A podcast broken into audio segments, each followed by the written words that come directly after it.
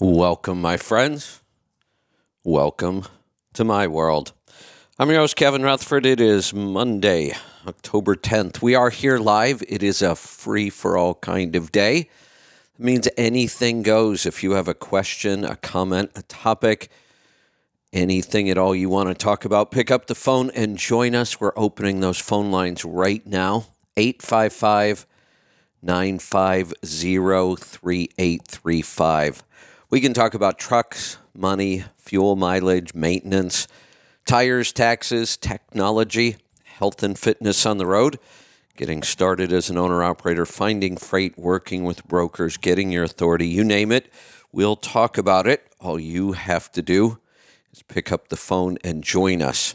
We'll get to those calls here in just a little bit, so line them up 855 950 3835. It's all about whatever it is you want to talk about today. Uh, I'm going to talk a little bit about the economy, maybe a couple other things, just depends on when the calls start coming in. So, if we really look at all the economic indicators that we're seeing right now, that we've been seeing for the last year or more, even we've seen a pattern starting to set up for about the last three or four years, actually all of the indicators were negative. All of the indicators are pointing to a recession, whether we're talking about bond yields or virtually every number you look at, inflation, just about everything. Uh, earnings, the earnings season, we're starting to see it in earnings now. Virtually everything is pointing towards a recession. We've been saying that for a while we may now be seeing that final piece of the puzzle. The one number that this administration points to when it wants to say, oh, the inflation really isn't a problem, or it's transitory, or it's going to go away, or, well, wages are up, or whatever. This administration would point to the jobs numbers and say, but look, how can we be in a recession if the jobs numbers are so strong. And in a sense, they were correct. That's an unusual thing. When all these other markers are, are signaling recession, except the jobs numbers weren't. We may be seeing the beginning of that right now. So remember, we we look at trucking numbers and trucking data, financial data, as what we call a leading economic indicator. So there are lots of numbers we look at to see what's going on in our economy. Some are what we call leading indicators, some are trailing indicators, some tell us what's going on currently in the market. Trucking, for the most part, tends to be what we call a leading indicator.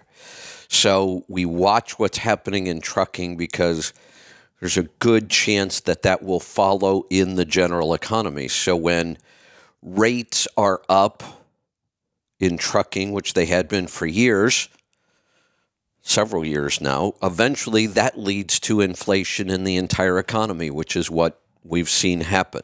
That's where we are now. Now, though, we're starting to see another trend in trucking, and this may be a leading economic indicator. Um, for the rest of the economy, hiring, you know, hiring new people is pretty solid. Um, for the rest of the economy. So they added uh, 263,000 jobs in September, and that was actually uh, a sign that the, their attempt to slow down the economy with the raising interest rates might be working. Trucking, though, lost 11,400 jobs. So the the economic indicators in trucking are actually confusing right now. I said September, we actually set a record for truck orders. Well, if you're going to buy trucks, you better have drivers to fill the seats. So fleets seem to be buying more trucks but hiring fewer drivers. You know, we talked about on Friday how this is going to be a really, really tough economy for fleets. Fleets have got some really interesting challenges. Uh, it's going to get very interesting when you look at what's happened with truck prices. They've gone through the roof, and these fleets got stuck in a cycle where they need to replace equipment now. They've gone beyond their typical trade in cycles. I think that's why we're seeing these big orders, uh, or at least we saw big orders in September. Uh, it could be that they haven't been able to get trucks. And now some order slots are opening. And as soon as those slots open, it seems like they're being filled again. So fleets are in a position where they're going to have to spend a lot of extra money right now. They're buying new equipment that's very expensive. We've got another round of emission standards coming up that may be driving these truck orders. But during the last three years, drivers' wages have gone up significantly. And you can't take that back. You know, we were talking about that the whole time it was happening. And you really didn't have much choice. If you wanted to keep drivers in the seat, decent drivers, not great drivers, just if you wanted to keep decent drivers in the seat, you had to raise pay. Everybody was doing it. And it was, you know, it was doable because the rates were high. We're going to have to see what happens right now. Uh, rates have pulled back. They're not horrible. They're probably at their 2018 levels, but it's going to be challenging. And we're probably already seeing that.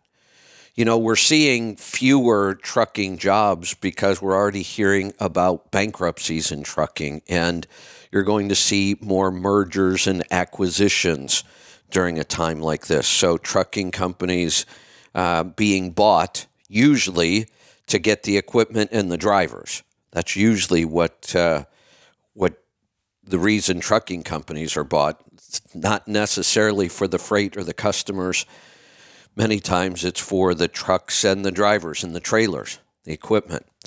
So we'll keep an eye on that. That uh, is definitely uh, an indicator of what might be coming for the economy. Now, to tie into that, one of the opens I've been working on. I keep starting to bring it up, and then we get calls, and I switch over to the calls, which is fine.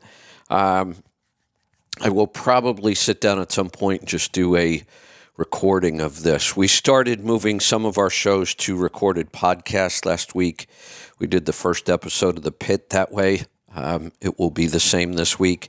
And then there are other shows and segments that I want to start doing uh, as a podcast kind of thing. We'll always keep our live uh, Q and A five days a week. That's not going away. That's going to stay the same. But we're going to be adding some shows and adding in some podcasts so I can cover some other topics. Um, one of the ideas, and I've talked about this many times, but I'm a big believer in this, that if you want to increase your odds of success in business. If you're going to get into business and you want to increase your odds of success, there are lots of things you can do. One of them is choose when you start. Like most things in life, we tend to get this backwards.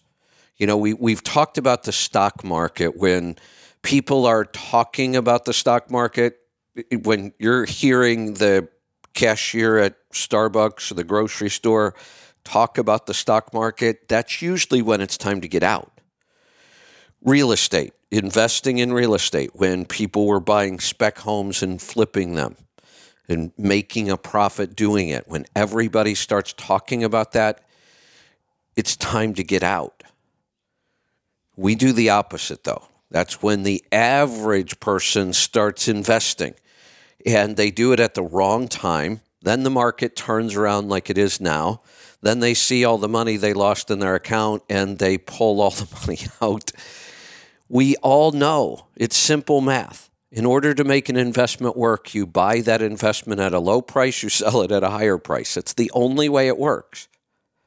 Unless you're talking about stocks that pay dividends, that's a whole different animal.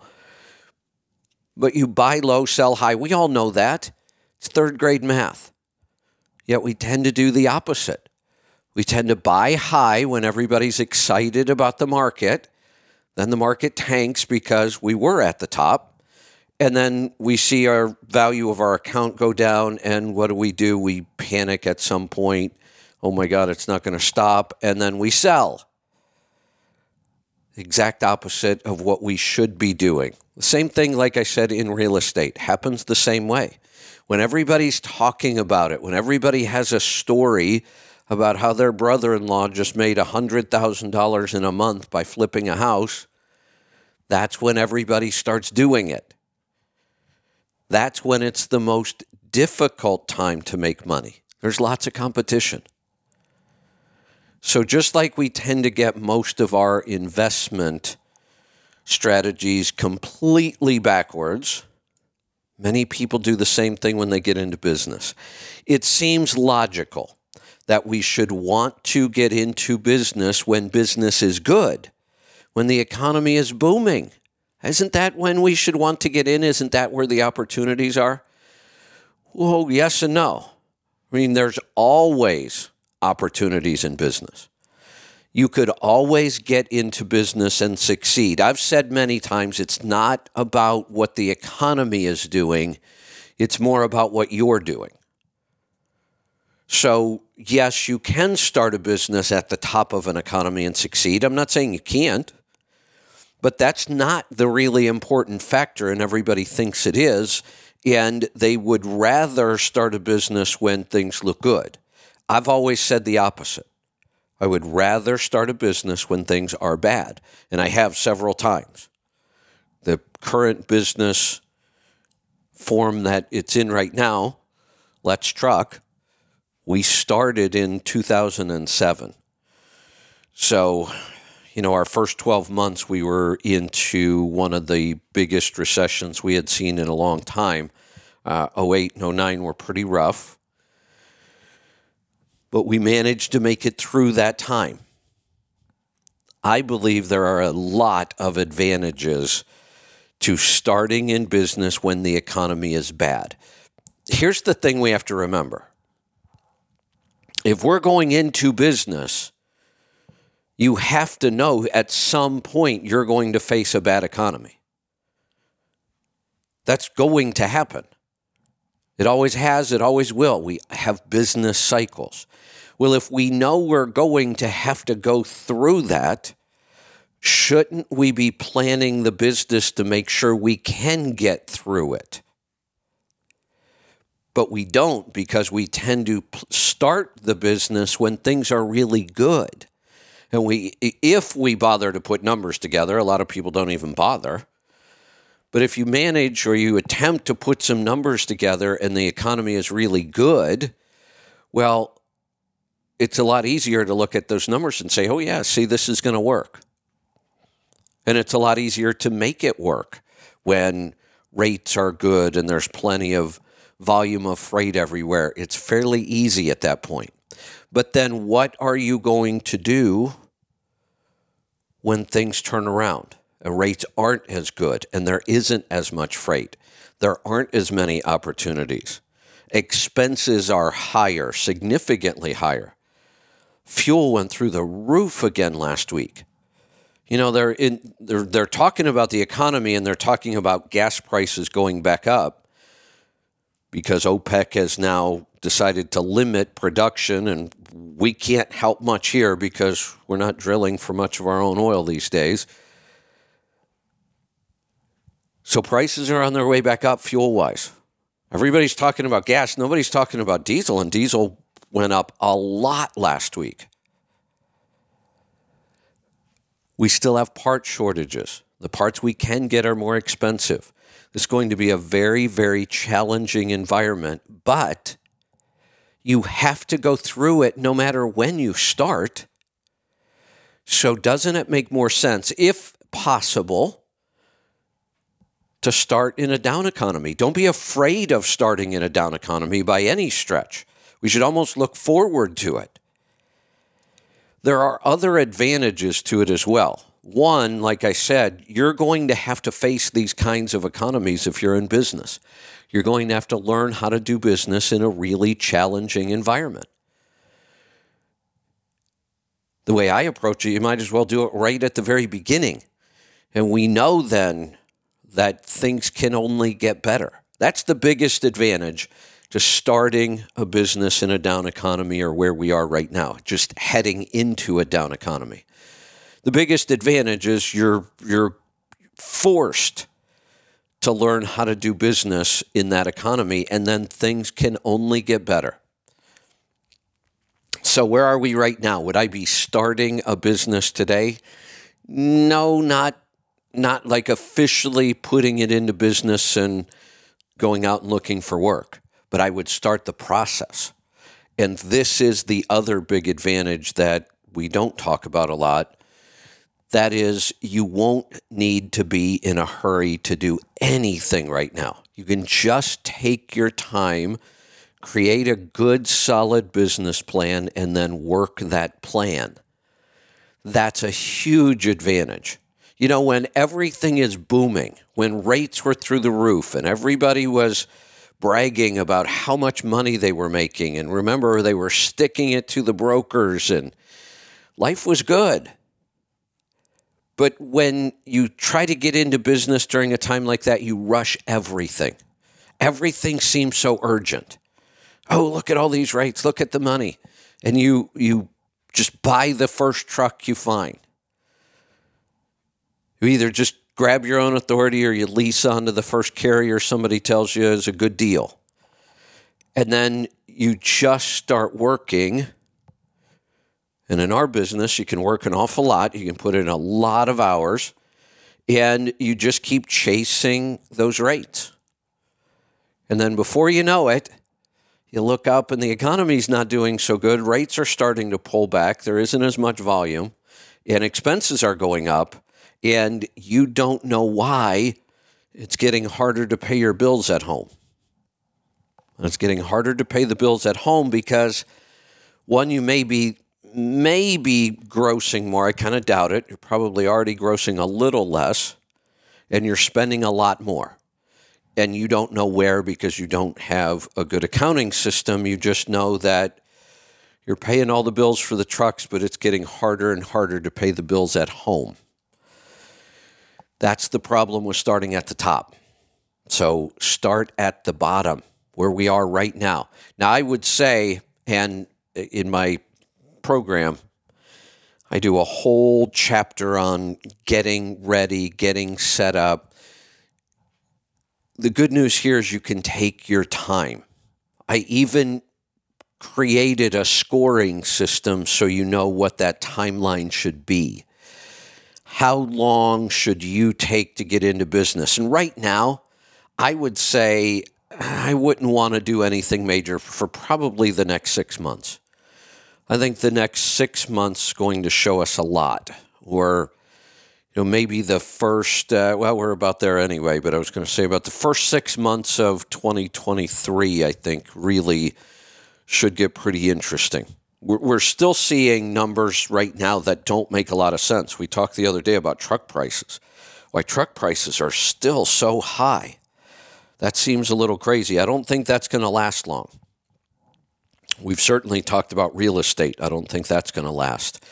So we'll keep an eye on this, but I, I would think that during the next six months is not going to be the time to actually pull the trigger but what it is time for, what it's time for right now is to start putting your plan together. And that, like I said, the good news here, you won't have to rush. You can just take your time. Uh, if you want to take my course, you should. If you're even thinking about becoming an owner operator anytime, if you've just had the thought, even if you don't have a timeline, if you've just had the thought that you might want to consider being an owner operator, you should take the course. The first couple of chapters, I do everything I can to talk you out of it. I really kind of lay out what this really means, what it means to be in business, what it means to buy a truck and get started. And many times we take this way too lightly. We've made it so easy in this industry with you know, lease purchases, just sign on the dotted line. If you can fog a mirror, they'll give you a $200,000 truck. We've made it so easy. And I'm okay with that. I, I like the fact that it's easy to get into business, but because it's so easy, most people won't prepare very well. What I'm telling you is right now is the time to prepare. In fact, if you, I could almost guarantee your success if you start now and do it right. In the program, I actually have you score yourself, and then based on that score, I set a timeline and I give you step by step what you should be doing to get ready. And if you think about it over the last three or four years, you probably haven't heard me talk a lot about that program. Really, not that much. You're probably going to hear me talk about it a lot more now because I really think now is the time. And for me, and I've been through oh, how many of these cycles have I been through? Well, it's interesting because, like I said, I started this part of the, the business and the radio show in 07. So, technically, giving advice, this is only the second big downturn we're looking at. Since I've been on the air, anyway, I guess not giving advice because I started doing seminars back in the late 90s. So, uh, three full business cycles since I started giving advice. This one, I really believe, is going to be deeper and longer than the last two. Um, in 08, 09, that was a pretty tough time. Um, 2001, we've been through these cycles before, and I see the same thing happen every time. It doesn't have to be that way, and now is the time. Like I said, if you start now, and then you can take your time on every one of these steps. You can take your time to get your finances in order. You can take your time to get an accounting system set up. You can take your time and find the right truck, the right truck for you. You can decide and take your time do you want to get your own authority? That's a big, big decision right now over the last couple years, it wasn't that big of a decision because the rates were so good. There was so much freight. It's a much bigger decision now. I'm not saying you shouldn't, but it's certainly going to be more challenging if you decide to do this with your own authority. You can take your time on that. If you decide you want to lease to a carrier, you have lots of time. I have a whole process in there for choosing a carrier that could take you months. Could take months to find the right carrier if you do it right. But this is a there's a big advantage to doing this now because you won't feel rushed. You'll be able to take your time on each one of these steps. That alone can just about guarantee your success.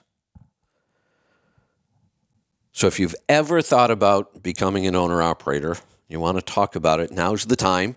Pick up the phone, give me a call. If you want to talk about anything else, uh, there's obviously a lot going on. Uh, pick up the phone. Phone lines are open. We're going to start taking your calls right now. 855 950 3835. We're going to head off to Texas to get started. Fred, welcome to the program. Hey, Kevin. Happy Monday. Happy Monday. What's on your mind today? Hey, you know it. Uh, well, I think it I, is going to be a happy Monday. Up? I um, I just happened to look. You got some wind. It looks like we're going to have a big wind day today. We're talking. Uh, All right, there you yeah, go. Yeah, we're talking uh, 24 knots out, or 24 miles an hour out where I'm looking at going. So big winds you better park the car a couple miles away instead of a mile. That's right. That's uh, right. So, uh, first thing I wanted to expand on your open and give some of these fairly new owner operators and those who are going to be an owner operator um, some insight of what happens sometimes when even when you can prepare. Um, so, I've been doing this 30 plus years and I've had my ups and downs like everyone else has. So I just laid out a pretty substantial chunk on a on a trailer. Um, don't even have the trailer yet out of the shop because it was getting the whole suspension was getting rebuilt when I bought it. So that was kind of in the deal. Um, And now Thursday looks it looks I'm going up to the shop now. It looks like number four piston just let loose and and kind of blew apart inside the inside the engine. Oh boy. on Friday. Oh, So here I am. I lay I laid out forty five thousand cash for a trailer. Now I got to do an engine rebuild. yeah. Wow. Okay, so this is trucking, folks. This Yeah. is trucking, folks. I'm yeah. Listen, I'm I'm gonna be fine. Of course, my stress level is kind of off the charts, as I posted over the weekend. Um, you know, I mean, uh, it, my subconscious is still working. I can't stop it from thinking the way it wants to think, and I'm getting a lot of stress overnight. And uh, I guess that's just part for the course because you know eh, I'm you know I'm not able to earn right now, um, but I have to lay out all kinds of money. Yeah. Yeah. It's a, it's a tough You know? time. So, but yeah, I mean, if if you're not somewhat prepared, y- y- you could be sitting in my seat. It, it happens to everybody. I mean, that- it happens to the best of us. So, you know, I do oil samples. I had no engine wear, but the the, the engine has a million one on it. Yeah. You know, it's a twelve seven Detroit. Yep. I, I got it with 400 and change. Change. It was a company truck, so you, I don't know how well it was taken care of. You know, Yeah, we can't see then, catastrophic you know, failures course- coming. We have no clue. They just right? And and of happen. course, you know, of course, I turn I turn the screws to it, so I'm putting out some pretty substantial horsepower and torque for the engine. You know, I drive it responsible. I mean, that's not, but you know, I mean, yeah. a, uh, you know, a truck for half the life, you don't know how it was taken care of the engine, and you're putting the screws to it and you're running it. You know, things happen. Yep. Yeah, and you know, I, I've talked about this before, but I, I think back and I've said it was probably the best thing that happened to me business wise, but it certainly didn't feel like it at the time. Uh, it was a horrible couple of years. I, I tried to grow way too fast. You know, that I'm going back to, you know, I bought Right. my first truck and before a year was up, I bought my second truck. And uh, within five years, uh, I had 11 trucks. We were running a brokerage. We had a service truck that we had put together to do oil change and washes. I was a partnership in another deal with two other guys doing. We had a, a heavy haul and 11 axle trailer set up. We were doing that. There was I, I was working like 20 hours a day. I mean, it was just stupid, and I Right. I, I didn't Right. know what I was doing, and but it seemed you know there was so much money coming in. Here I was, you know, in my mid 20s, um, just all kinds of money coming in every week. The problem was it was going out Right. even faster than it was coming in. And then just a series of really bad stuff all happened at once. And it was the beginning of the end. Um, we ended up, you know, I had started that business with um, one of my brothers, and we had to split that all up. And um, I went back to driving because I had to. You know, we went from 11 trucks and all that stuff going Right. on. I ended up with two trucks uh, when it was all said and done. And they were the two trucks that were at FedEx and they were doing the best, but I had to go back to driving them for a while. Uh, and it was just one of those things. we actually you know, it- lost three engines in one summer. All three cats. We were running mostly cat Right. engines back then.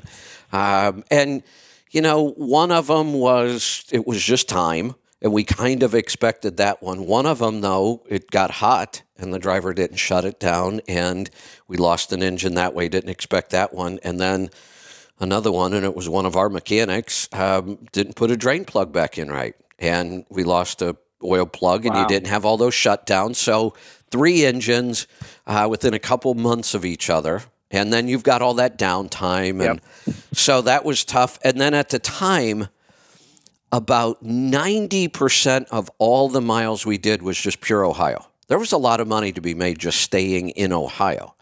Um, and your base plate back then, if you only wanted to run Ohio, you could get a base plate for like $400 a year. So I think eight of our 11 trucks had Ohio base plates, just, just Ohio only. Right. Um, and that year, that weird law that Ohio had about that changed. And even if you wanted to stay in Ohio, you were going to pay that full price, you know, eleven hundred plus for your base plates, times eight. That was another huge hit. Yep. It, it was just stuff like that that just kept coming. And then fuel.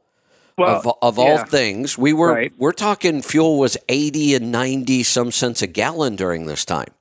And then all of a sudden it right, shot up. Right, I remember those times. Yeah, it shot up to like a dollar forty out of the blue, and you think, oh, a dollar forty, big deal. Well, when you're used to eighty or ninety cents, a dollar forty was a huge deal, and that was when we And you're first, running a half dozen trucks. yeah, and that's when we first started understanding what a fuel surcharge was because we went over a dollar twenty-five. But that was a really tough Right. time. Well, I, I kind of have somewhat of a similar story. I was kind of doing a specialized where I had some straight trucks and some tanker trucks doing heating oil. And the company I was working with, which was in business for, I mean, 50, 60 years, wind up selling to a larger conglomerate. And they came to us and said, well, we can't use your 11 trucks. We can only use two. Ooh, yeah, what am I going to do with the other yeah, yeah. What am I going to do with the, you know, so now I have to try to find people to buy these trucks. Um, I had a couple of tractors that I had working with the flatbeds that I had partners at the time.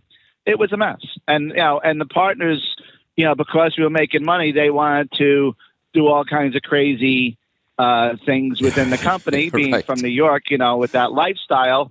I mean, and I'm looking at them. I'm like, listen, I just need out. I just need out, guys. You Yeah. know, I'll take I'll take a cup, you know, and and that's what happened. It was a bad breakup. Um, they wound up doing some funny accounting, which was legal, and they put me on a hook for one hundred ninety six thousand dollars in taxes. How's that? Oh, oh, oh, Yeah, that's rough. Yeah, so I mean, you know, life. You know, I I had a good buyout, so that I may I was able not to have the IRS as my partner for long, but it did it did bring me back to almost square one. Yeah. you know, and I had to restart, and that was back in 07, 08 when I restarted, and and the bottom fell out a year into me yeah, starting. You know, yeah. That's business. Yep. you know, this this life is what a, happens. Life, life has That's a way of th- throwing curves at you. Yeah. That's so right.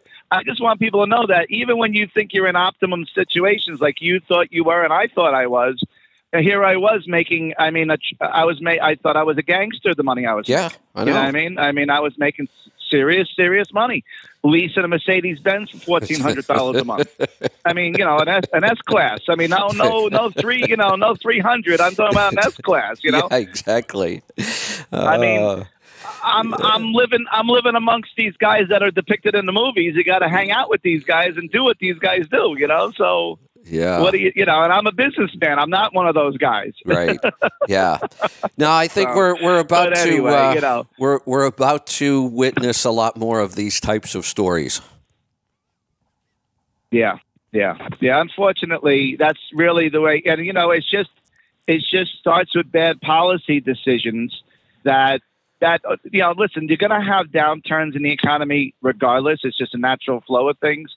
But when you have a, a policy decisions that really kind of hurt business, and then you have you know the Federal Reserve doing all of these monetary changes in hyper hyper speed and you don't have a you don't have anything helping that along we're going to be in for a pretty rough rough ride i think. And that's what i'm It- getting from a lot of the talking heads a lot of the analysts a lot of the you know pretty All- much everywhere All- the signs seem to be there. The the stock market is finally starting to show its pattern. You know, last week we had a couple big days, really big days, and people get optimistic. Oh no, look, see this is over already. Oh, it's not over. It hasn't even started yet. Th- These are the signs that it's just Yeah. starting, not that it's over. And those couple of Right. days did not hold up at all. That those couple of days is what Right. we could refer to as a dead cat bounce. You know, if you drop a dead cat from a you know high enough up, it'll bounce a little bit.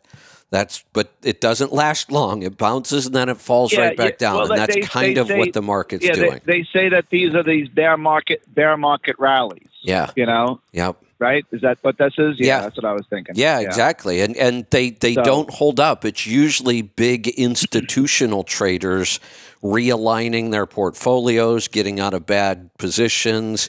Uh, but it, a lot yeah, of times, it- yeah, a lot of times that generates a buying rally, and then the amateurs think, "Oh, look, it, this is all over. We're on our way back up." This is why you can't time Right. the market. Right. This is why timing the market Right. is a really bad idea because when we're on our way down, it is really volatile. It's not a straight down. It's down for several days. Then, oh, look, Right. we're rallying, and we get these couple of big days, and then it's down, Right. and then we're rallying, and then it hangs out for a while. And on the way back up, it'll do the same Yeah. thing. And because of that, you never Right. know of like when to buy and when to sell. right. It's kind of like when it when it comes back up, it never comes quite as far. So you're always in a losing situation. Exactly. Yeah. What people don't realize it's kind of, it's sort of like the frog in a in a warm pot of water. Before the frog knows it, it's boiling around him and he's gone. Yeah. And that's what happens. It's a it's a death by a thousand cuts when you when you think you keep. But you know, this is there's another strategy here where if you have some cash on the sidelines, you might be able to wait a few months and get in and start dollar cost averaging and really build a portfolio as well. The, you know the the best thing because I, I like to stay optimistic. I don't want to come on here every day with bad news.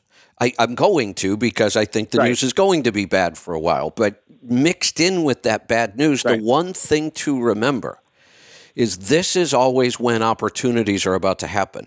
You know what I'm really kind of tired of? I started saying, look, there's no place to go but down back in 2017. So at that point, I said. I, am not making any big financial decisions. I did buy some real estate during that time, but um, I said, I'm, I'm just going to sit back and wait. I, that's five years. I'm kind of tired of sitting back and waiting. I'm finally ready for something to happen. Let, let's get on with this. Let's get Well, to the next step. Let's start I've the made- adjustments. I've made a comment that my, my son, who's 19, just starting his stuff, he's working as a cashier in a grocery store here, and he's making 15 bucks an hour. and it's just, and it's Texas. It's not like a minimum wage of $15 an hour. Right. It's pretty good company Yeah. he's in. And so, you know, he wanted this high-end gaming computer. It was 2,500 bucks. And I told him, I said, since you're, you know, you're really doing well and you're, you know, doing this yourself, I didn't, you know, I didn't help him with anything. I just gave him some advice. Um, I said, what we'll do is, you know, you, I'll buy the computer for you and give me $200 a month. I said, what, the first time you miss, I'm taking the computer out. It's mine. Yeah. Don't want to hear nothing about it. Right. And I said, you know, I showed him how to do it. So then what I did was I did that for about five months with him. And I told him, I said, you know what? I'm, I said to myself, you know what I'm going to do for this kid? I'm going to set up an, a Roth IRA for him. And his grandmother gave him some money. I, I said, give me a couple dollars. I set up a and I told him, the $200 a month that you're going to give me is going to go into this fund. You're going to pay it right to that for yourself. And he's 19. I want him to start buying into this market. I want him to start Yeah, preparing for absolutely. Things that I never was told, Right. that I was never told. I mean, you know, I, I didn't know anything. I just figured, ah, you know, I'll I'll I'll work, I'll outwork any bad situation. And here I am, 54. Yeah. Exactly. How long can I Yeah, work? right. Yeah. you know so um you know i'm trying to give him some insight and he you know we were talking over the weekend he says so how long do i have to pay into this i said if i were you i would just keep paying into it for the rest of your life Yeah.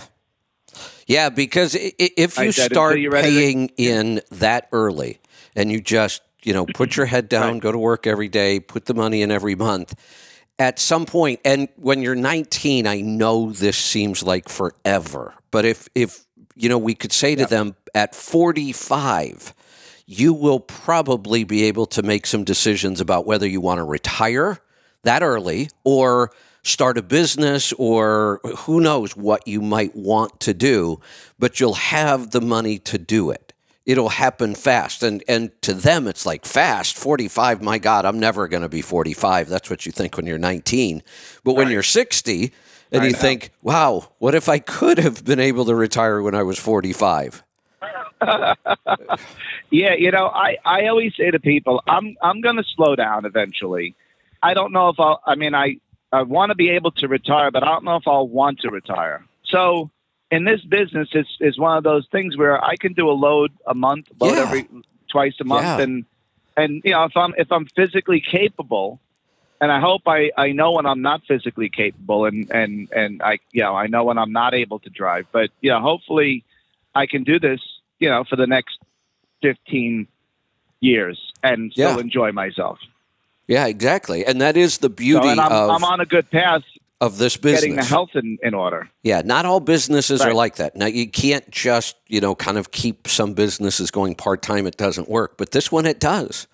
You could keep a truck and trailer Yeah. and like you said, you could do one load a month if you feel like it. And think about how cool it is to, you know, now cuz many of us that have been driving, we've seen the whole country, but have you really seen it? I talked Yep. about this the other day. I'm really looking forward Right, to taking the train to Memphis. I'd love the train because I get to be a passenger. I I, was- get to just watch. I, you Yeah, know, all I those was years of call you on Friday, and I got yeah, yeah. You know, our one of our great presidents, Ronald Reagan, used to take the train all over the country when he did his se- seminars way before he became a politician. And he used to read a lot on the train, and that's changed his mind from becoming a Democrat to becoming a Republican. yeah. I don't see that. Uh, I don't think I'm going to change many political No, views. No, right. But it, the same No, thing. I I, look forward saying, to it. I can. I His can. own political view. I can read. I can, like I said, see the scenery that I've driven past many, many times, but never got to really look at and see it. And you know, I could work on the presentation because it's been a couple years. So I, I'm just really Right. looking forward to that. So think about being retired with a truck.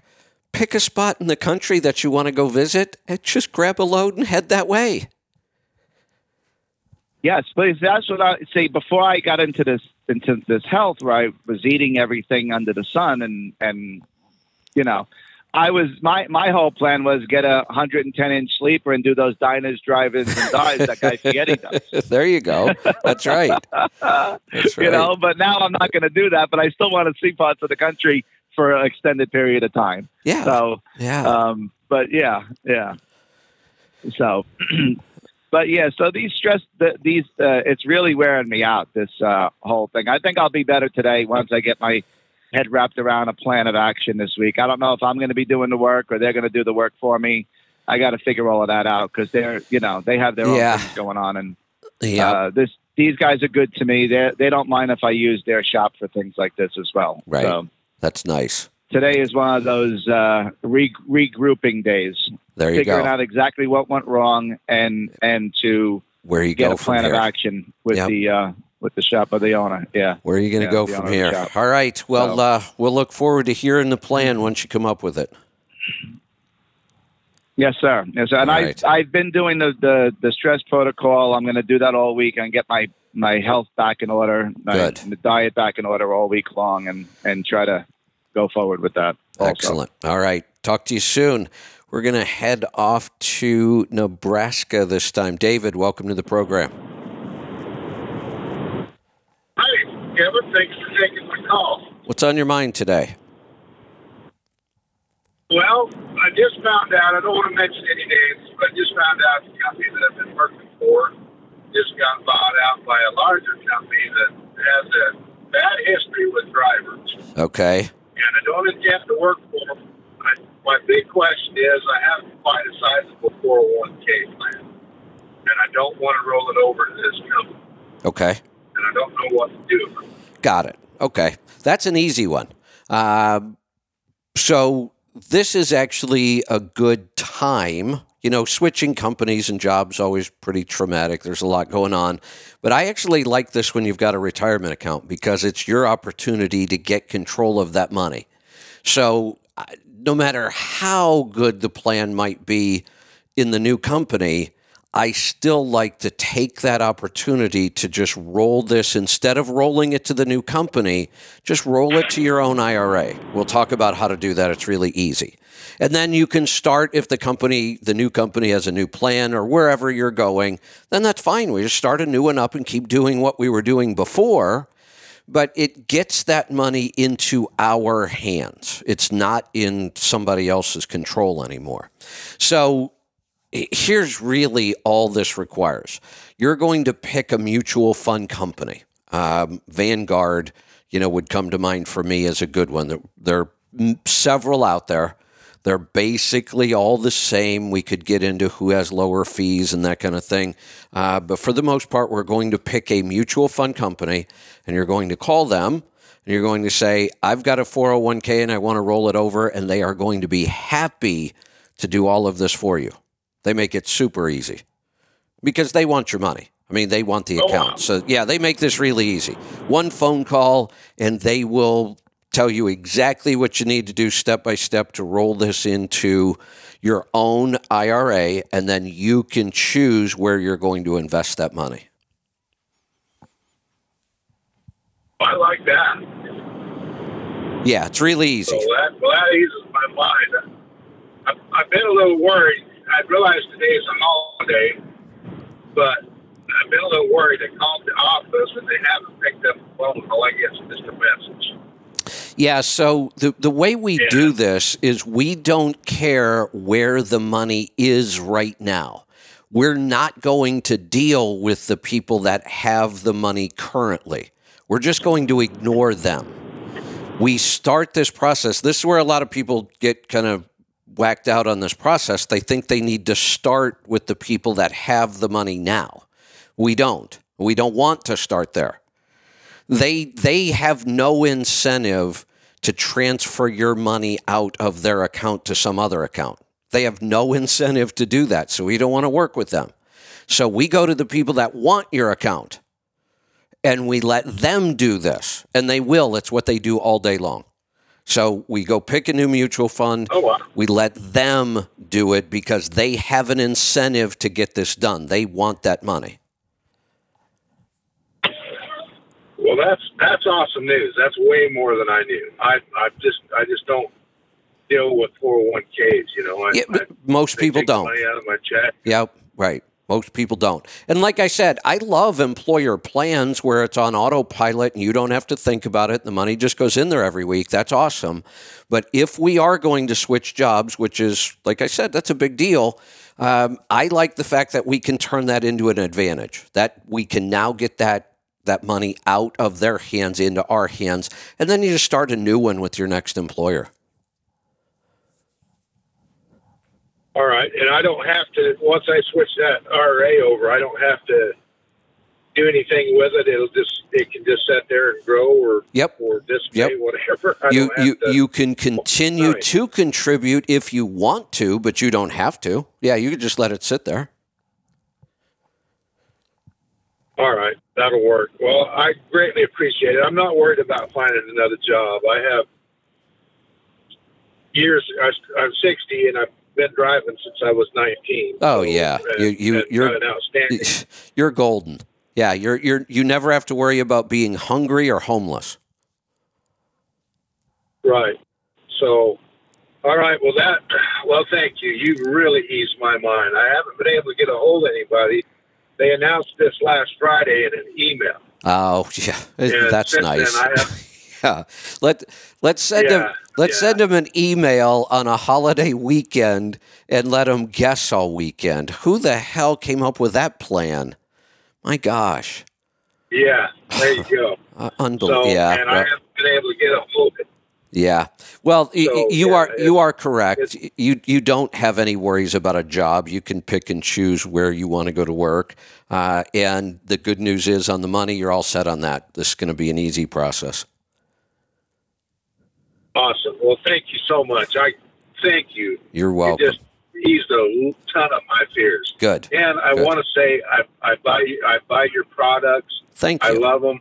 Uh, my my blood sugar is normal because of the diet plan and Awesome. your products. So Awesome. thank you for all you do for us. You are welcome. Thanks for the support. Speaking of products in the store, holy cow, do we have a new exciting line of products in the store for our furry friends, Stella and Chewy's. They have some of the most amazing food for dogs, like what we would call snacks and and treats that dogs absolutely love, but these are all crazy healthy like they're made out of uh, you know freeze dried organ meats. So there's like freeze dried hearts, There are some liver products. The dogs just go nuts over these.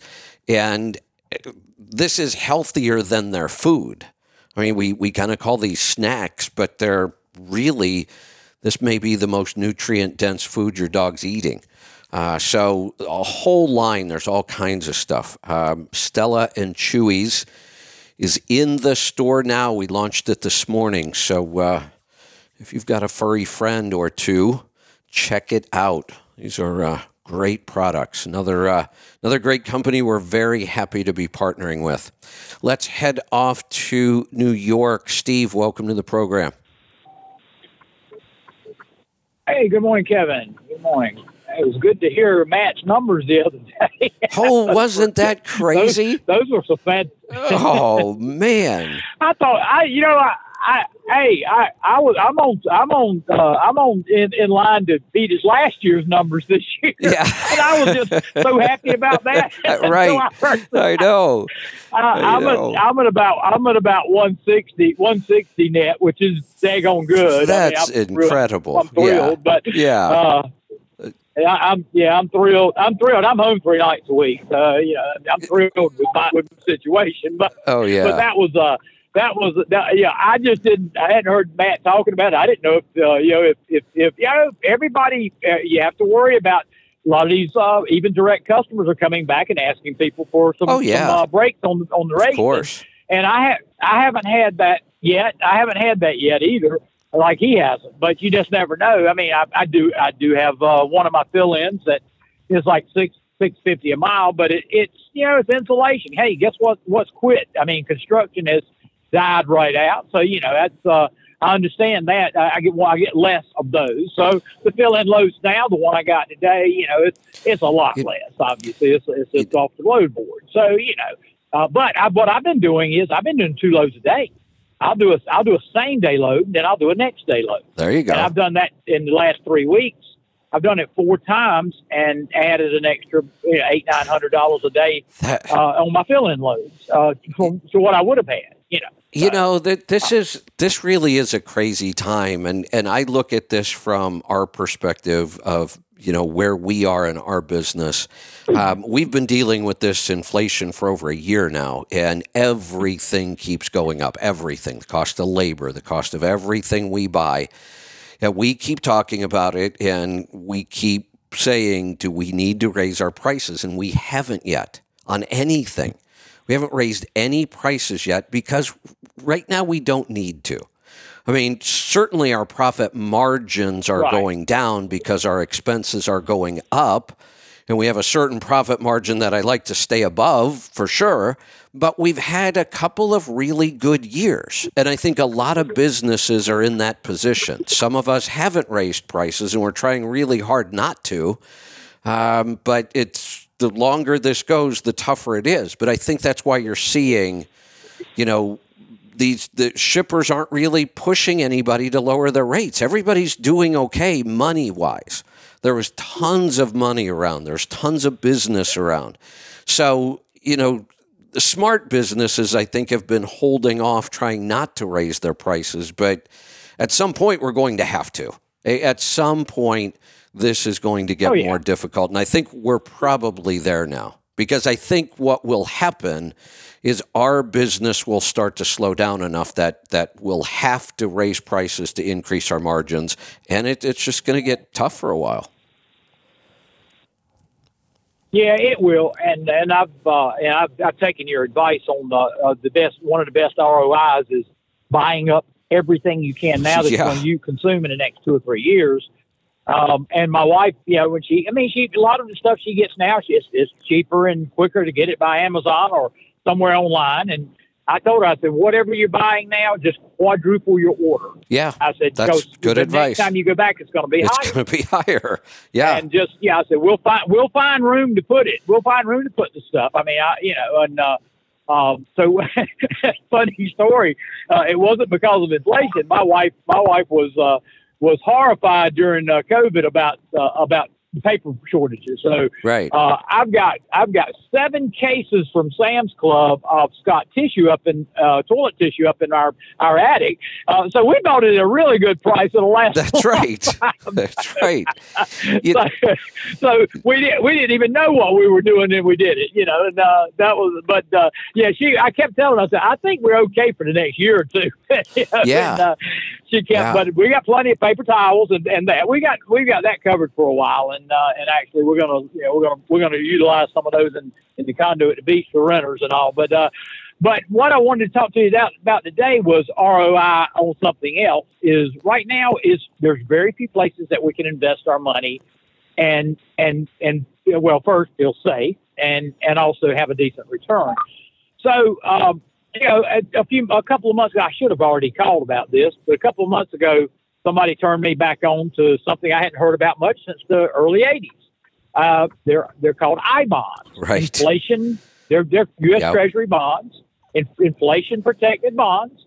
The interest rate is nine point six two percent. It's the inflation rate plus a certain Right. uh, a certain number. right. And for this next 12 months, it's 9.62%. That's what I got in at. It may, it may change daily.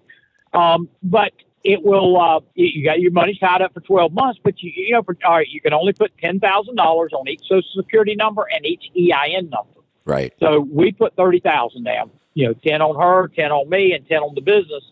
Um, because we got, I mean, cash that we're not going to be having to spend. And, and, you know, we were going to have it tied up anyhow in other places. So, so, you know, and we're going to have inflation for the next three to four years because it's going to be at least until 25. And then whoever takes over, it'll take a year or a year and a half to start cleaning things up. It took Reagan a year and a half to start cleaning up after after Carter in in in 81. From 81, it was August of 82 when the so- when the stock market bottomed and and started coming back up because of all the things he did in the first 20 months. Yeah. So it'll take the new guy. It'll be 26. We'll have inflation for the next four years. And you know what? Uh, in four years, I mean, it may not be 9.62% every year, but if inflation drops to seven, it might be 8.3 or something like that. well, so anybody out there's got got cash, just go for it. It's uh, treasurydirect.com. You, you buy it straight from the treasury. And uh, so, I'm like holding say, you- I'm holding out hoping it breaks 10. If it breaks 10 then I'm buying. But I'm, I'm definitely Yeah, buying it at some point. There's no right. doubt. Yeah. Yeah. The the we talked Yeah. about these uh, a Yeah, couple and- weeks and- ago. and they're gonna. Yeah, well, It- like I say, it's uh, it is a uh, you know it's a it's it's one of those that you know just parking some money. Now, if you need it, if you need that money in six months, don't do it. Got Yeah, months right, right. tying The- up for, but you can yeah, but you can yeah, as long as you're happy with the return. Yeah, the next return might not be quite as much because inflation may tick us down a bit but it'll be for the next four years. That that'll be just a good place to park some money. Uh, we may get back to the CD. I, yeah, I tell you, here's the problem: the CDs are not chasing these. no, these they're not yet. Hikes They're not up like they did back in eighty, in seventy nine and eighty, Right. and and back then you could get a sixteen percent. I, I had a sixteen percent uh, CD and, uh, and and and and that was only out for a year. Right. You know, it was even you would get you could get like a five year for like twelve percent. And then of course Reagan brought you know him and Paul, Paul Volcker they brought the in, in, the inflation rate down quickly. Right. You know. Right, and So, uh, and we so, and we had a that- I mean, long booming economy after that. So yeah, I'm looking forward to getting some I bonds. You mentioned uh, August of 1982 when the market bottomed. That time, I was on my way to basic training at uh, Fort Jackson, South Carolina. Yep. Oh, and by the way, you mentioned the, the early '90s on Black Friday. It was October the uh, 19th, 1987. Eighty. Uh, yeah, a couple of weeks ago, you mentioned it. You, Oh, that's yeah, Black Black Friday and Black Monday. Yep. yeah. That's not the one I'm October thinking of, though. 19th. So there Oh, must have okay. been that was the one where we dropped we dropped 28 percent in one day. Yeah, I That do was the 28% remember that in the market in one day. I, I do remember that. Yeah, that was the one that. Yeah, Wait, that, what was that the date a- on that, was- one? That turned out to be a hell of a you know you know for the October nineteenth of nineteen eighty seven, And actually, 1987, with that 28% drop for one day, still ended up positive by one or two percent in the markets for the year. Yeah. So uh, it, it had an early run up before that. That brought it back down some, and then that was a bounce. It bounced back from that.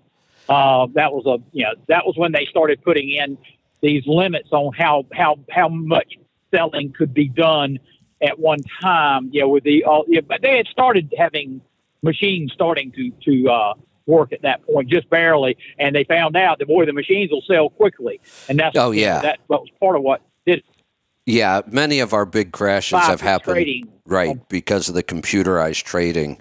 Um, so yeah, there was Right. there was So, another uh, so one. now they yeah they do there was another Black Monday in the '90s sometime, and and I know that it was because I was at an Anthony Robbins financial seminar on that day.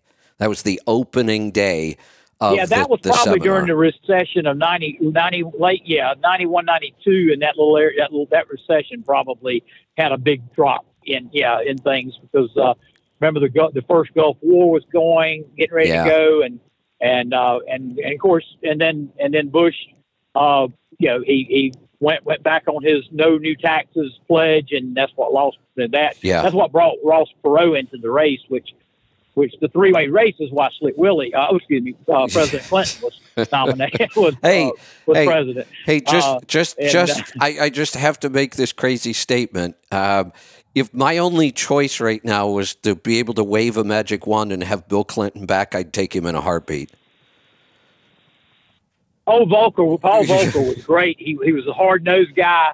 Yeah, it, this was great. It really was. So, uh, and uh, listen to you pit the other day uh, on the on the Senate races. There's there's a there. It's going to be really close. Uh, you know, this thing in Georgia. Uh, you know, this the, the polling's not looking real good afterwards. But the polling, the polling is is probably four points off because of the they are they are sampling a much higher percentage of Democrats. They're, they're trying to create a na- narrative with Yeah. the national polling, and so they're they're they're polling about four percent more Democrats, and then they're they're polling like registered voters. Well, registered voters don't matter. Right. I've never missed an election since 1972. So I'm I'm what you call you know a, a, a likely vo- vote. Correct. So right. they should be, you know, talking to people that are going to vote, not people that are registered. Because if you if you actually go get a driver's license, they're going to register you to vote. And yeah, a lot of those people have never seen a vote. Yeah, exactly. They may They're- they may have gotten a, a mail-in ballot, but they sold it to they sold it to whoever could pay them the most money for it. yeah, yeah. The polls, the Um, but, polls uh, anymore so- are. but- you're right. They're a mess. The one race that just, I, I just every time I look at it, I think I, I don't get it. It's the Pennsylvania Senate race. This Fetterman guy. Who would vote for this jackass? I, I, I Oz is going to win that race. I just, yeah, I just, that's just that's that. You know, it's it's the eyeball test there. You know, th- there's just no way. I mean, look, I mean, the the guy, the the guy took his shotgun when he was mayor, took his shotgun out and and held a black jogger, just like what happened down in Georgia when those guys, those those those those yahoos, those rednecks, killed that black jogger. Yeah, But that, that, that this happened. He was mayor, and and you know I would have that. That would be on every BET yeah, um, yeah, TV station in Yeah. Pittsburgh and Philly. That that because they've got pictures of it. yeah. I mean, Uh, you know, you know, and and like I say, this is you know, yeah, I was going to win that. I'm, I'm a little worried about Herschel in in, in Georgia. Yeah, that's don't worry a- about North Carolina, but that's a tough one. Don't win uh, in North Carolina. Yeah, we're not. Yeah, we're not. We're yeah. It's it, it, we, have really trended quite a bit uh, to the to the to the to the north side of, of the of the you know the the, uh, the red in, in North Carolina now uh, a, a bit, and uh, we're just about. We will actually turn our Supreme Court around this time. Uh, we were they the, our Supreme Court has knocked down in the last twelve years seven times our voter ID laws. We have a voter ID constitutional amendment, and our uh, we had a six-one Democrat uh, majority in the Supreme Court. They said at the time that our constitutional amendment was against was was unconstitutional. I mean Yeah. that happened, but they did.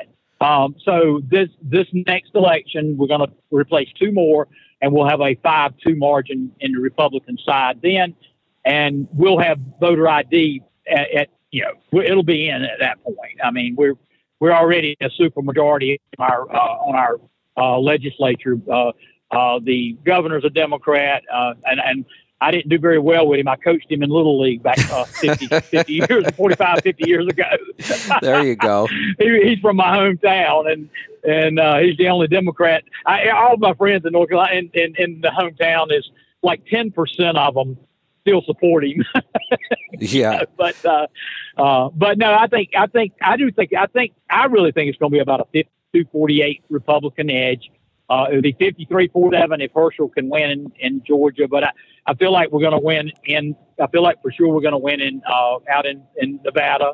I think we're going to win in in, in Pennsylvania, um, and I think we're going to win. Uh, there was another one that was a that was we were going to flip, uh, but I think we're going to flip a few, and we might get, you know, like I say, your governor out there is going to be a Republican in, in Oregon, and that's unheard of. I mean, it's it, so you know, I it's it's looking the, like it, yeah. Go ahead. I, I'm so excited I get to vote for something that that might actually happen. I know, I know, and and uh, so I, I, you know, even even uh, Nate Silver with 538, he's very liberal, and he said the other day, he said you know, back in the spring, he said he saw a huge red wave. He said, yeah, there was a little bit that knocked it back with the suburban white female with the with the abortion ruling. Uh, that that it kind of you know maybe you know pushed things a little bit back blue in some some races. But when it comes down to it, he said the things that have not changed are the problems with inflation, the problems people having gas prices, the border, the crime, and those things will push not, not those people are not going to be single issue voters and some of them will move back to the red side and he's still saying now it's going to be a red wave probably 40 seats in the house and and and the senate slightly uh, you know uh, slight uh, maybe he's saying 51 49 but uh, but uh, and he's very liberal you know so uh, right. i like trafalgar that uh, group that's the best that's one of the best polling groups out there. And uh, if you listen to that guy, the reason why is they don't overwhelm people with questions. When you get a most surveys, they want forty. They want you to spend uh, forty questions answering that much time answering 40 questions. He limits all of their their uh, polls to seven questions so that they they don't have many hangups. And uh, you know when, when people say yes, it's going to be 40 questions, they get a lot of hangups.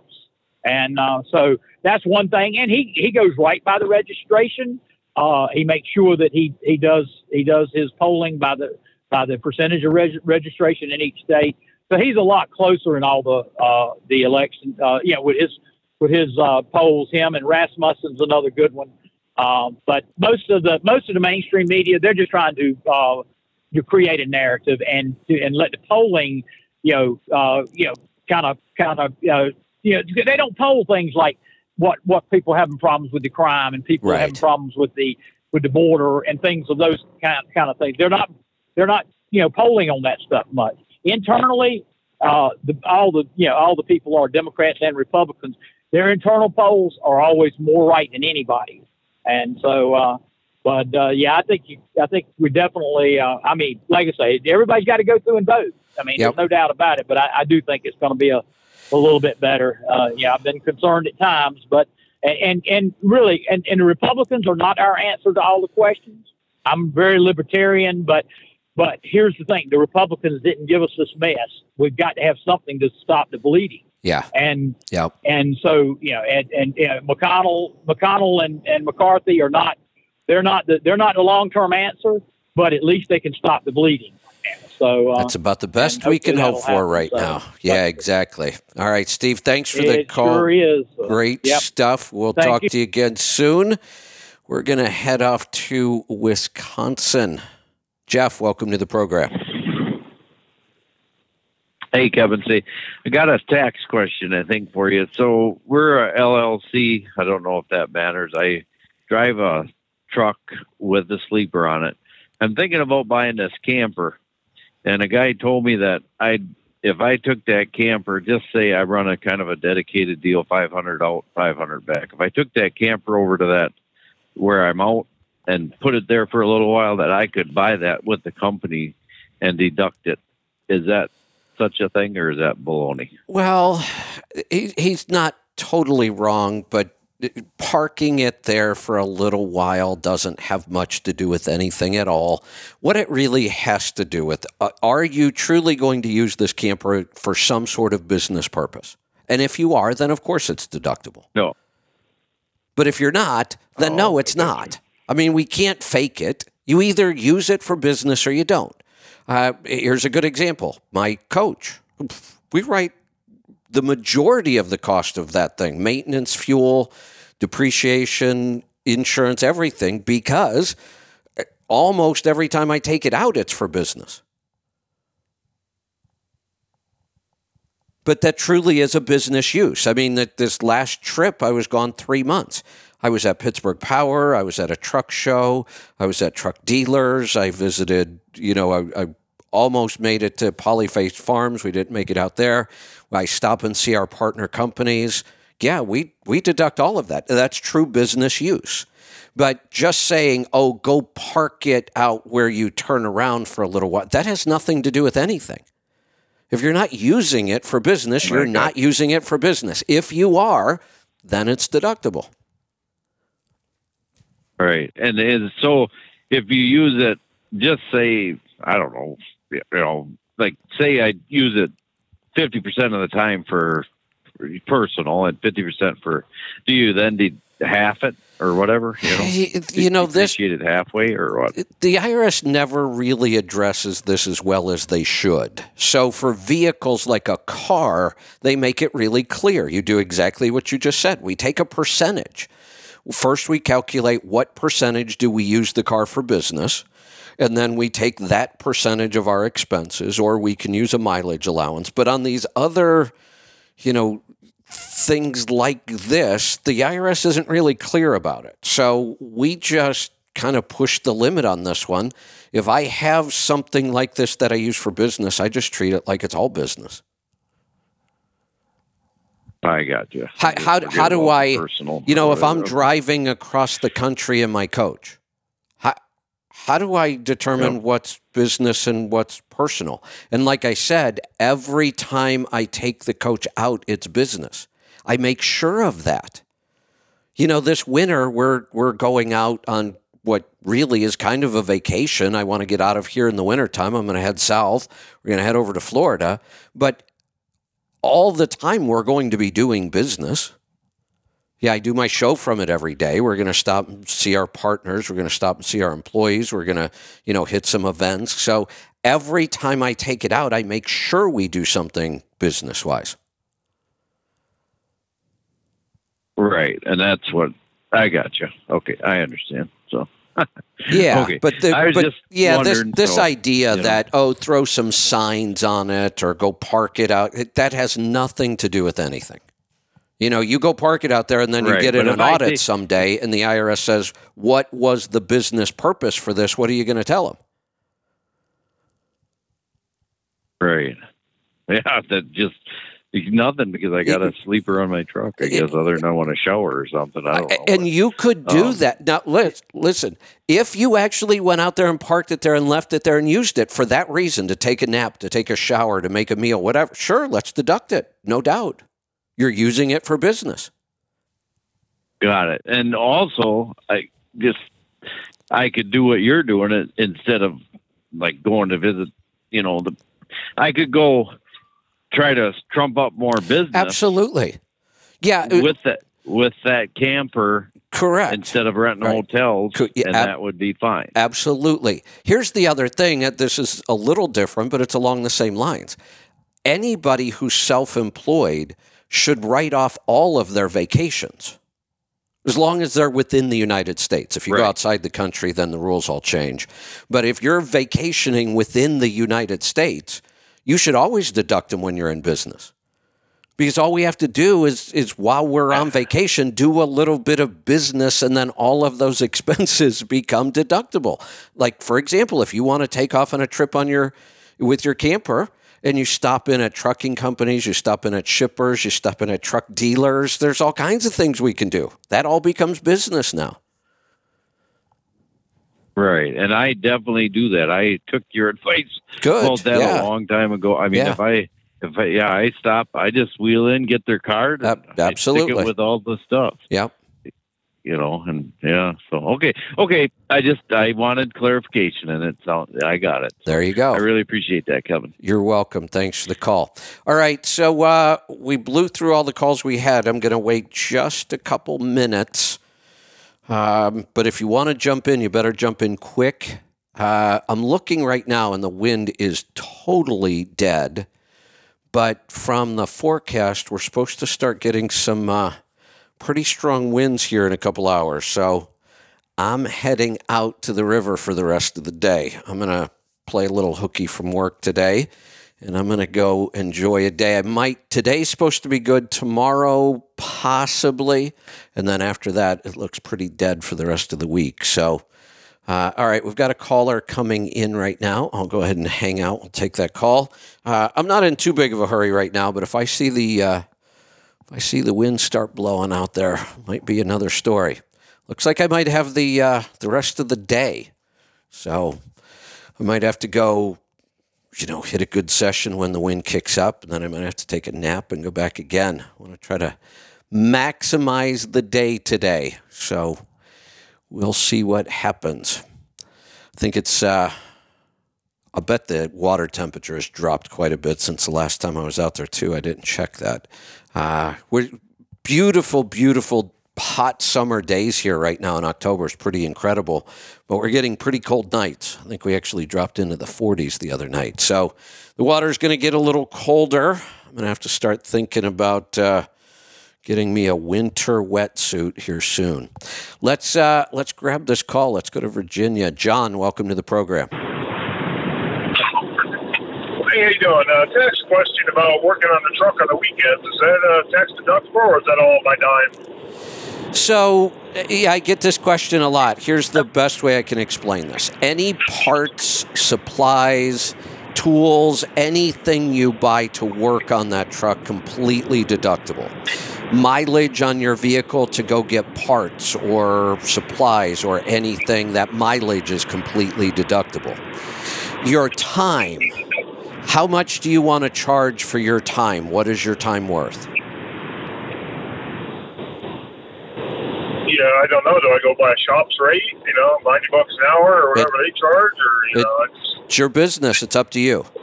Pick a number. It's totally up to you. You get to charge Right. anything you want in your own business. So, what are you going to pay yourself hourly to work on your truck? okay. That's something I'd have to figure out then what I'm worth. Well, yeah, but there's more to it. So, just pick a number so I can make my point. Pick a number, any number. Okay. All right. Fifty bucks an hour. You know, I'm not a Okay. certified mechanic, so I'm, Perfect. Perfect. Now, your trucking business gets to deduct $50 an hour as an expense. Your shop business now has to show $50 an hour as revenue.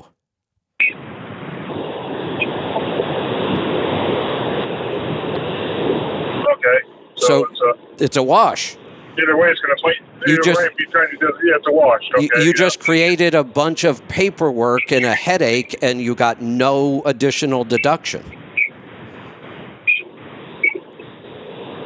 There's no one always complaining. I'm out there working on the truck all weekend. No, I get it. I, I, you know, I, I made the choice early on, even though I could work on the truck. I made the choice as soon as I was able to. I stopped. You know, in the beginning, I was under there all weekend, and you know, you, you got to decide. You know, I decided I was going to do the accounting and run the business and let somebody else fix my trucks for me. So, um, but there was a time when I had to. I didn't have enough money to pay somebody else. So, but it, it the the labor itself we don't get to deduct because if we wanted to, we would just have to show it as revenue, and that would just be stupid. So we ignore it. Right. Okay. All right. That explains a lot then. Yeah, because I know about the mileage and, and all parts. Yep. You know, I, I keep track of all my mileages and stuff. Perfect. Perfect. Yep. Then you're all set. Okay. That's all, all, all I have. Thank you. You're welcome. Thanks for the call. Let's go to North Carolina this time. Don, welcome to the program. Hey, good morning, Kevin. Uh, really good to talk to you today. I'm kind of um, I've talked to you four, maybe five times over the last 18 months about pulling the trigger and going into an owner operator. Okay. But I, I got a, I had a couple of things come up. Man, I sure enjoyed your callers today, though. You, these people really, I had to pause you, and then I learned I had to go back to the link because I couldn't full on pausing without dropping the program, but to put in information on a note file for I bonds. And you got some great callers today that even make the show even Good. stronger for me. But uh, Good. anyway, Kevin, you you told me uh, the one, one of the times you know uh, we talked. I told you that my wife had traded in her heels and and turned them in for wheels and had become a team driver with me. And now we're out. We're up to about 22 months together, team driving for a company. And I've wanted to pull the trigger for uh, going into owner op. And I know that you and I have had some conversation about my favorite truck being a Freightliner. And then I was blown out of the water one day when I was listening to you, and you said, if I were buying a truck today, it'd be a Volvo. And then being, and then reading Joel Morrow's post on Facebook and and stuff, I've I've seen where th- that I I I-Torque truck that he's doing. It's kind of made me a little interested in a Volvo. But So- also, then I I ended up having a diagnosis of kidney cancer that ended up taking about ten percent of my right kidney about uh, back in March. So I'm I've had my 90 day, and I go and I go in December for my six month checkup and scan, and then I probably want to get a nine month. So I can't even move quite yet. But my gosh, I so want to jump off the line and, and go forward. So Do you have any guidance for Yeah. me? I mean, Yeah, I had, a, I like- had a dealer last time I talked to you. You said you said you want to get an oil sample, engine, transmission, front differential, rear differential. I presented that to a dealer, and he said to me, Kevin, Don, I don't have enough bandwidth for you. I got people standing in line wanting to buy trucks from me. And then my assessment of the market is watching truck lots start to fill up as my wife and I continue to be company Right. drivers in the OTR capacity going, wow, So trucks are going to come down in price. What do you think about all this stuff? So, Don, let me ask you this. You and I talked several times. We've talked before about this, and I told you to hold off, right? Yeah, I think so. Yeah. So it, Hey. you, we, I don't, the last time the market was in good, really good shape, and that we talked, and you were having those guys come in from truckstop.com or whatever, and they're Oh, like, yeah. "We see a pretty bright Yeah, but- load future," but now I Yeah, think it might have fallen off some. But short term future. I mean, since 2017, I've been telling people hold off because I felt like we've been at the top. Now, the top lasted a long time because of COVID and government money and all kinds of other crazy stuff. So we're in a weird place. But my advice is still going to be the same. It's not time yet.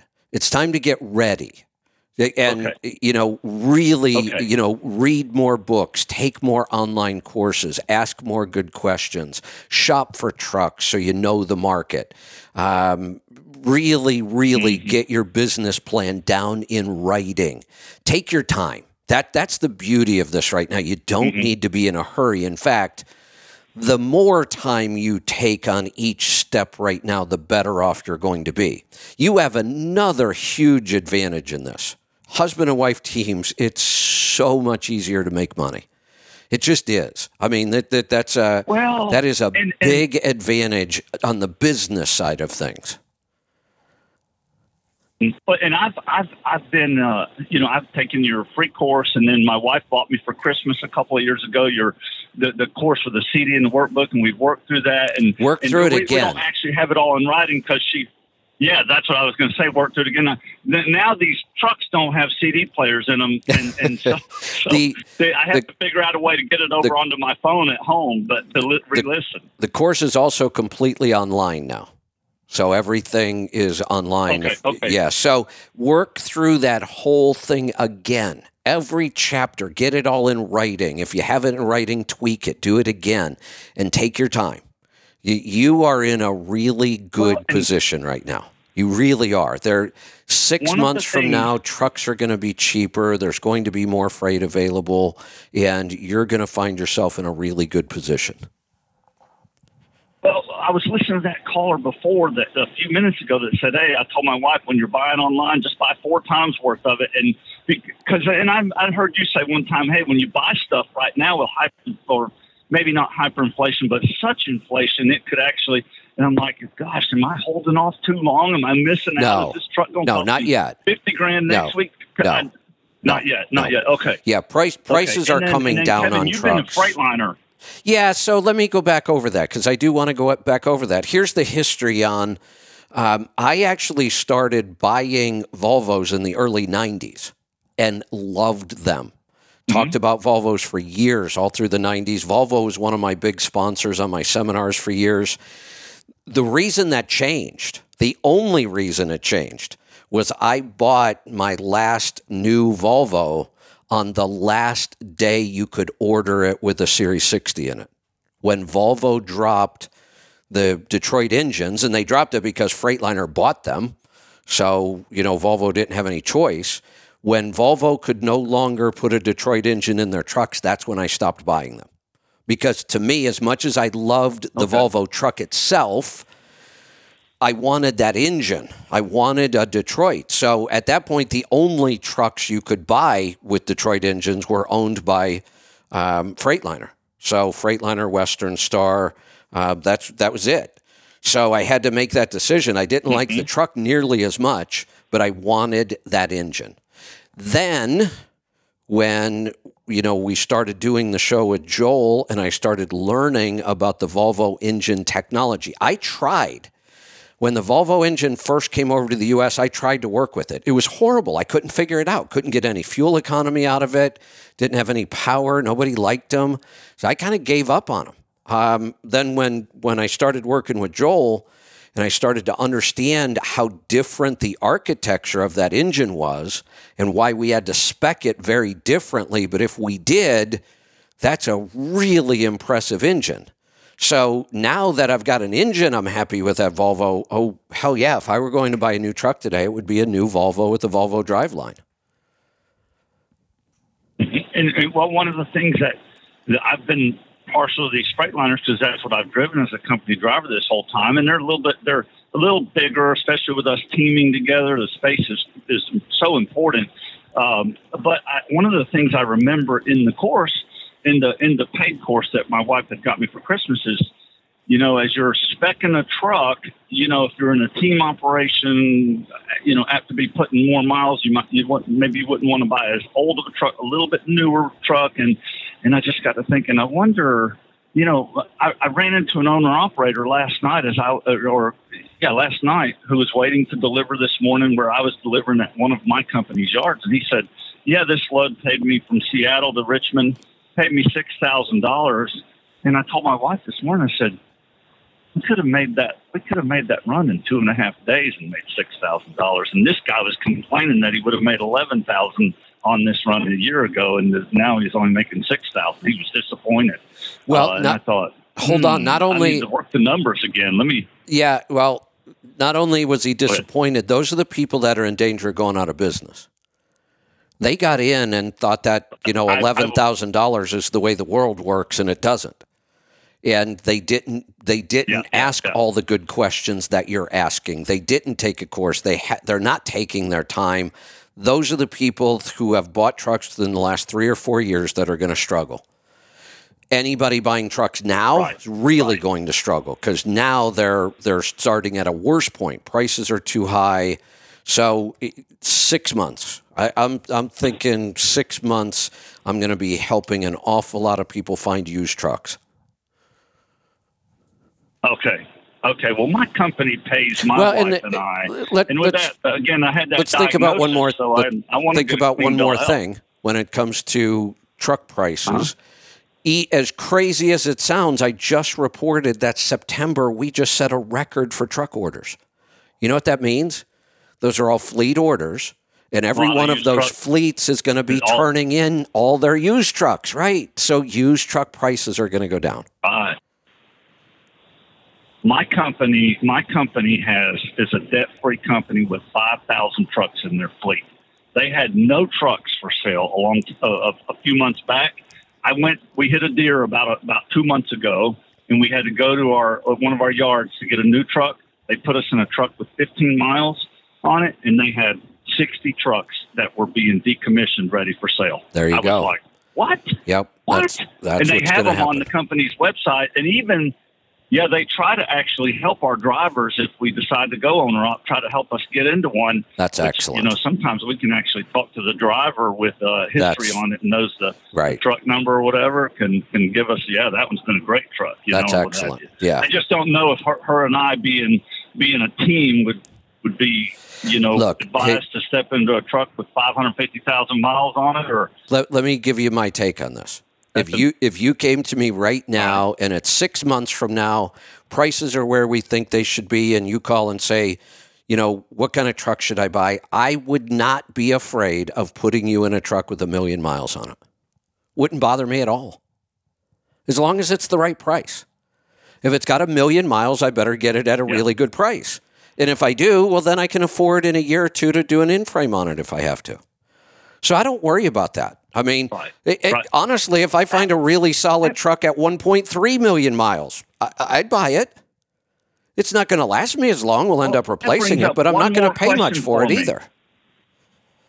Yeah, go ahead. that brings up one more question for me too, Kevin. And and and I know you and I both have a history from the Atlanta area. I got my buddy that owns a shop up in Roswell. Been featured on the front of Atlanta magazine two different years as the best place in Metro Atlanta, which you know there's a lot of shops there Yeah. to have your car repaired. I never ever question whether it's 100% perfect when I take my vehicle there. And I get the same gut feeling when I listen to the Power Hour and the people that you engage on Tuesdays with Pittsburgh Power. And I think, hey, I end up in a Freightliner, I know that I can run through there and get top notch. I can route through there and get top notch care and the truck well, well washed, like keeping a finger on its pulse. And I don't necessarily have that feel about the rest of the country. But then I don't have that feel with Pittsburgh Power because Bruce doesn't seem to be. I don't. I, he said before on the programs that that Volvo doesn't work with them as well, and so I, while I love Joel, the fact that Joel will actually work on it with you as a consultant, helping you source and spec the right truck for your operation on a Volvo line, uh, you know, I I miss So- the fact that I wouldn't be able to route through necessarily for care from the Pittsburgh Power team. Yeah, so I mean, I've here's listened to you guys with them, and I just really Here's a Trust them. great here's a great example of how not being in a hurry right now can be to our advantage. So I'm gonna I'll use myself as an example. Let's say that I'm I'm in your position right now. I'm starting to put this business together. I'm going to pull the trigger within the next six months to a year, and I'm trying to decide what truck should I be looking for. Well, my first choice will be a Volvo, a well-spec'd turbo compounded Volvo, not new. It's going to be a year or two old, maybe even three or four. I- I'm going to go back as far as I can to get that turbo compound set up. And what I would do right now is I would be working with Joel. I would find the shops that he recommends. I would figure out where they are. And I may even go take that vacation, tax deductible, and go visit that shop and say, I'm thinking about becoming an owner operator. I'd really like to vol- buy a Volvo truck, but I want a good shop I can build a relationship with. And you start talking to them. And may- maybe we'll find one that works into a good lane that you'd be able to go to on a pretty regular basis. If I started that process, Right. and I just couldn't find the right shop. It just didn't feel right. I couldn't find a shop. It's not in the right place. Well, then I might switch. Okay, let's go spec a Freightliner then.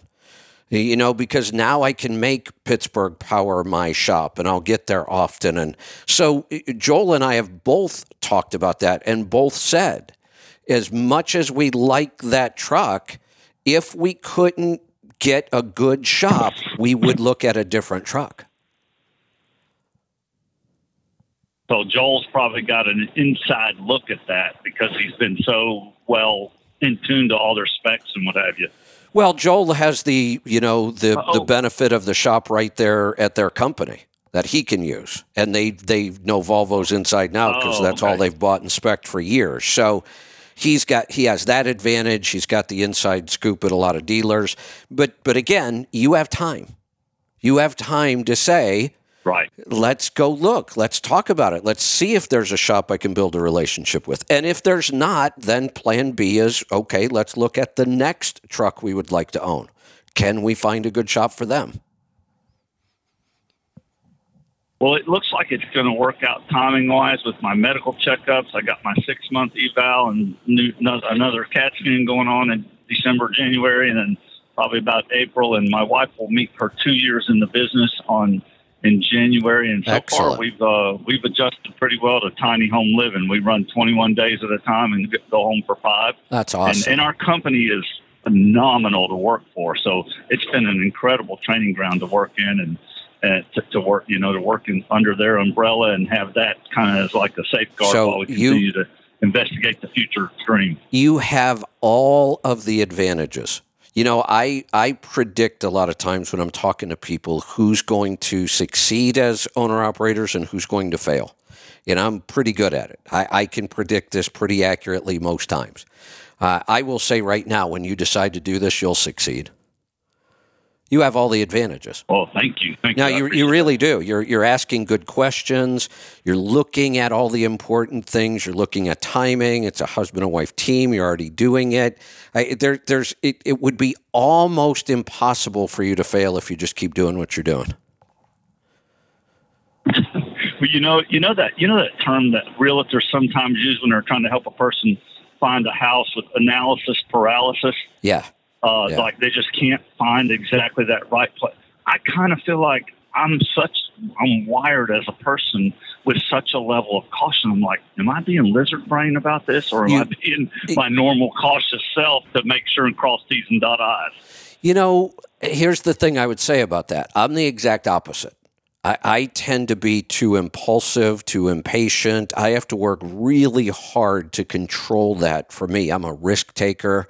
Um, what tends to happen so in in one sense you're far better off with with your personality.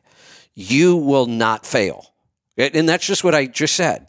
Just just from talking to you i just said you're not going to fail and you're not. I'm more likely to fail in a new uh, uh, venture than you are because i'll take far more risks. That that's just me.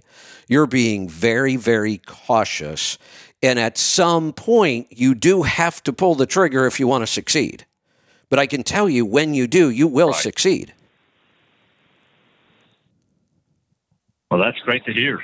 That's great to hear. I, I was a retail manager for 30 years. That's excellent experience. wholesale club. For, excellent experience. And, and, one of them even actually had a Michelin shop in it. So when I listen to you guys talk about about air pressure and stuff. I'm like, man, some of this stuff from, from when I went to Michelin school right. is coming back to me. You know, they have a school where they take retailers to in in, uh, in South Carolina at Greenville and let you and, uh, and you know teach you about tire and sidewalls and pressure and all that. And then they actually take you, or at least when I went to it, they let you go out out to this place on their property where they bought a closed down airport, and they let you take three different Tauruses for a ride, a white one, a red one, and a blue one with different. And, and you get the here's the cones. Go as fast as you want to through there, and I, it's such such a such a fun outing. But I I spent a week there. Had an absolute ball. Oh not, wow! Not only did I get to do the car tracks, like you said, um, we did it in three different Mustangs. Um, we got to do like the the wow. ro- yeah, we got to do kind of the road race course. We got to do the wet track, which was a big oval that has the biggest uh, sprinkler system I've ever seen in my life. They flood the track, and you go out and test everything wet. Uh, so we got to test the difference between duals and wide singles. Um, when we did that, when we did it in a straight truck, like a 26 foot straight truck, and we would take the straight truck oh, out on the wet track and you would drift it. You you would the the whole point was to crash the truck. So you would push and push and push. Wow. You keep going faster and faster each lap until you actually started to break traction in the corners. And then you could see the duals and the wide singles would break traction at almost the exact same speed. But the difference was the wide singles were much more controllable the duals kept trying to snap back real hard, and the wide singles, you could put it into a nice controlled drift. Uh, we got to do a track So you where were bobtailing. uh, no, it was a 26 foot straight truck. Oh, okay, okay. Yeah, so it was actually very easy to control in a drift because it's so long. It's really hard to you know completely you were- spin that thing out. Um, then we got to do You were a- treating it like you were out there in a Subaru or out there in a Exactly, Miata or something. right. You were literally Yeah, right, running we it so hard to see if you could lose traction. Yeah, we were drifting them and then seeing if you could, and, and uh, several times you would just lose control completely, spin out backwards, all kinds of crazy stuff. We took a uh, tractor trailer flatbed loaded with 80,000 pounds, and we they had a big long oval with two long straightaways, and on the straightaways, we would they had cones set up and they would force you into a high speed lane change. Like if you didn't turn sharp enough to make the lane change, you just wiped out all the cones. If you did turn sharp enough to make the lane change, we were doing like 65, you could feel the the tractor sliding out from under you. That was a really scary feeling. At that speed, to feel uh, making such a hard lane change. Uh, and again, we got to test the difference between wide singles and duals. Um, what else did we get to do? We got to just uh, just a ton of stuff on the tracks. We I had a ball doing that. They let they let us observe mounting those tires on those big big eighteen wheeler size, you know, those big Yeah. truck tires. We uh, we only got to drive the little Ford Tauruses, but we still had a blast. And again, you know, uh, uh, there's certain takeaways that'll pop into my head, like under if you take one thing away today, underinflated tires kill people. Yep. And I have Yeah. been in my semi truck here, and I happened to look out my rear window one time at my at one of my passenger side uh, axles on the trailer, and it, right when a tire blew, Oh wow. and the person in an SUV next to me lost their lane. It scared them so bad. Oh, I'll bet. And immediately that said to me, "You check this uh, this tire pressure all the time and make sure it's right because these underinflated tires, even on your vehicle, will kill somebody else because it scared them so bad." Yeah. You know, and, Yeah. and it just it, it's been been such a so many little takeaways from those things over the past life.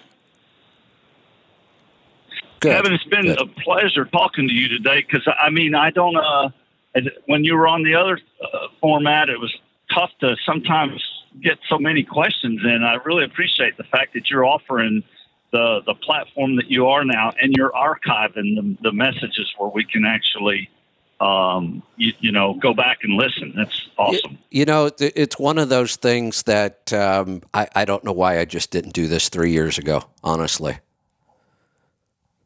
Wow. That it's just tough to give that up. you, You know been that that that was a big deal. The contract that's serious. I worked hard to get that. I had it for a lot of years. Worked hard at it. You know, was was uh, pretty grateful when I got the better hours. And but honestly, now that I'm doing what I'm doing and looking at it, I just we should have just done this three years ago. And you, you've always got the mobility too of being like you were saying, you're getting, getting ready to go south for the cooler months, and Oh, yeah. and you can just keep right on broadcasting every day, right from your coach. Yep. Yep. I, you know, I, I'm taking a trip. I'll be gone. I don't know, maybe two weeks. I have two speaking engagements back to back. I have one in Memphis and then one in Nashville. Uh, and I'm going to take the train there. I'll probably fly back. Um, I haven't decided for sure yet, but more than likely I'll fly back. But I'll be gone, I don't know, 10 days maybe total, 10 days to two weeks. Uh, but I'll take my equipment with me and, and I'll keep broadcasting. So we're, uh, we're we're pretty happy with this, and I think you know from a listener's point of view, um, no commercials, which I think is just awesome, and everything we do now is available forever. You know, it's funny. I'm looking across the river. The train that I'll be taking um, at the end of the month is just going by the opposite way. It's heading west now into Portland. But I can see it. It's right across the river. I can see the Amtrak when it goes by in the morning. That's the train I'll be on. Wow. Hey, Kevin, can I when I when I click on the link in the text message you send me? I, I don't think I've shared that with my friends that are also drivers. Can I just copy and paste that, or do they have to download something for it to They- work in their in their smartphone? Can they just click the link? I don't know what's going to happen if they click that link and they don't have the app downloaded yet. That's the only. I- I'd have to go try it myself. So I just don't know. Um, Okay. yeah, so they do need to download our app, but I don't know what will happen if they click on a link before they have the app. Right, right. Okay. Well, I'll tell them to tell them to keep working on it. But again, thank you, Kevin. I I uh, coming up on my exit here to, in Raleigh, and uh, and and again, so much information. I appreciate you giving me the time and, and covering so much with me. And I'm I'll just hold tight and watch things unfold over the next There you go. six months. There you go. Call me every week. We'll talk about it. All right, Kevin. All right. Take care. All right, man. Have a good day. Talk to you now. soon. All right. So I think that's uh, that's going to do it. I think I'm going to get my gear together and head down to the river, hoping for a big wind day today. I'll uh, I'll let you know tomorrow. We'll see you then. It uh, the Power Hour tomorrow. The Pit this week will be a recorded podcast. I don't have a time set for that yet. We'll let you know. Be safe, be profitable, be fit and healthy. Always do the hard work and master the journey.